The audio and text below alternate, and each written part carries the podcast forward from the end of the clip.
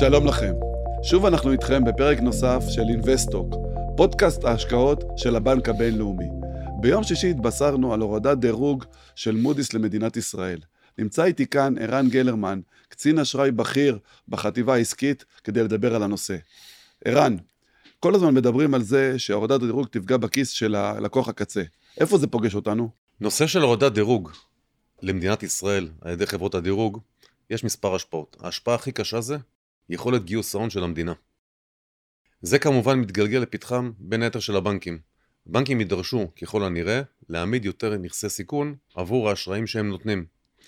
המשמעות היא עיקור של הריבית, עיקור של המחיר, עבור הלקוח הסופי. צרכן פרטי, חברות, עסקים. כלומר, יהיה מרווח יותר גדול שהבנק ירצה מהלקוח? זה לא מרווח יותר גדול, הייתי אומר ריבית יותר גבוהה בגלל עלויות גיוס יותר יקרות. עלויות גיוס יקרות יותר, וגם שוב, הנושא של הקצאת הון, כמו שאמרתי.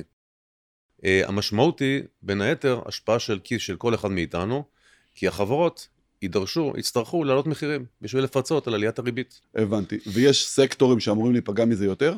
אני לא חושב. אני חושב שהכל תלוי איך הגעת לאירוע, איך הגעת למשבר. חברות שהגיעו ממנפות יותר, כמובן שייפגעו יותר, כי יידרשו לשלם ריבית גבוהה יותר. חברות שהגיעו עם רווחים גדולים, עם הון עצים, הזרמות כספים לידי הבעלים, ייפגעו פחות. אוקיי, okay, אז אם אנחנו עכשיו בפתחה של 2024, ואחרי הורדת הדירוג, איך אתה חושב שצריך לבנות את תמהיל האשראי לשנת 2024? אני חושב, קודם כל, שהכי חשוב, שליטה בתזרים. בעל עסק, מעבר לזה שהוא צריך להרוויח, צריך לדעת מה קורה מבחינת התזרים שלו. מתי נכנסים כספים מלקוחות, מתי הוא משלם לספקים, סכומים, עיתוי, וכמובן, החשוב ביותר, התמודדות עם בלת"מים. לקוחות, במיוחד בתקופה כזו מאתגרת של מלחמה, חלק מפגרים בתשלומים, חלק דוחים תשלומים, ספקים אולי יידרשו, במיוחד כשמדובר בספקי חו"ל, לשלם מוקדם ככל האפשר, ואולי גם סכומים גבוהים יותר. כלומר, להיערך לבלת"מים, אתה מתכוון. להיערך לבלת"מים חשוב ביותר. מעבר לזה, גם אני מניח שלכל עסק יש תוכניות להתרחבות עתידית, להשקעות, על מנת שיוכל להמשיך ולהתקיים באופן תקין, וגם לזה בעל עסק חייב להיערך, ושוב, מבחינה תזרימית. אז איך ההתנהלות נכונה של לקוח מול הבנק? אה, ראשית, צריך להתאים בין סוג האשראי לבין הצורך.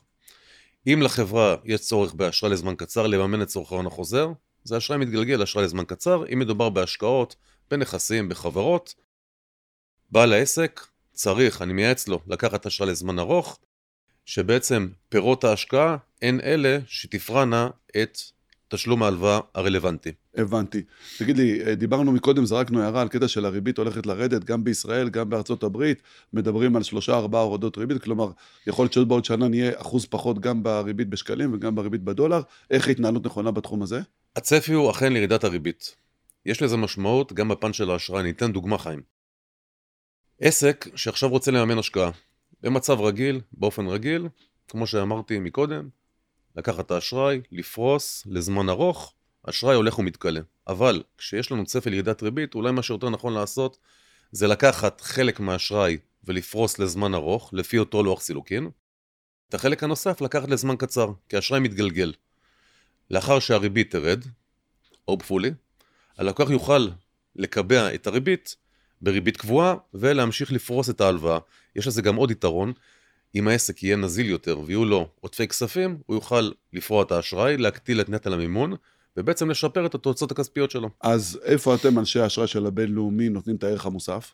אנחנו, אנשי האשראי של הבינלאומי, מה שמייחד אותנו בעיקר, זה שירותיות ומקצועיות. אנחנו יודעים לתפור לכל לקוח, חברה, עסק, גדול, קטן, לתפור לכל עסק את החליפה המתאימה, לפי הצרכים שלו.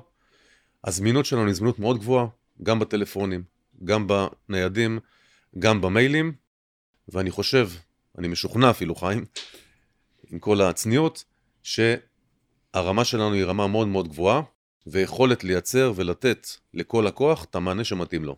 ערן, אני מבין שבקציני אשראי זה, יש קצין אשראי לכל סקטור, יש קצין אשראי לכל אזור, איך זה עובד? אצלנו זה מחולק לפי רמת האשראי וסוג העסק. יש בחברות העסקיות, זה מחולק לפי סקטורים, כשלכל סקטור יש את ההתמחות שלו, וזה כמובן ערך מוסף מאוד מאוד גדול, כי אנחנו כי הקצין אשראי מבין, את, מבין את המפנוכו של העבודה של העסק. נכון מאוד. אנחנו בצומת דרכים הזו, שאנחנו רואים את כל החברות, יכולים להשוות בין מה שקורה בחברה הספציפית נשואת הבקשה לבין חברות אחרות, ויש רמות אשראי במסחרית, ששם זה עובד לפי אזורים, וכמובן, אנחנו במיוחד חווים את זה בימים אלו, צפון דרום, ההתייחסות שונה מאשר באזורים אחרים. חיים, רק משהו קטן אבל חשוב. מעבר לכל הנושא הזה של האשראי והריביות והבנקים, שזה בעצם אה, נושא השיחה שלנו היום, אני חושב שהרבה יותר חשוב, הנה הבוקר התבשרנו על אה, נפילה של אה, מספר חיילים מגדוד הנדסה, אני חושב שבתקופה כזאת החשוב ביותר זה לאחל תנחומים רבים למשפחות השכולות, לאחל החלמה מהירה לפצועים, ללוחמי צה"ל שנלחמים בחזית בחירוף נפש למען מדינת ישראל, וכמובן החזרה מהירה בשלום ובבריאות לחטופות ולחטופים שנמצאים בשבי חמאס. אז רם, אני מצטרף איתך לכל מילה וכל משפט שאמרת. שיהיה לנו בשורות טובות קדימה. אמן, אמן, אמן. תודה רבה, ונקווה לראות אתכם בפרק הבא.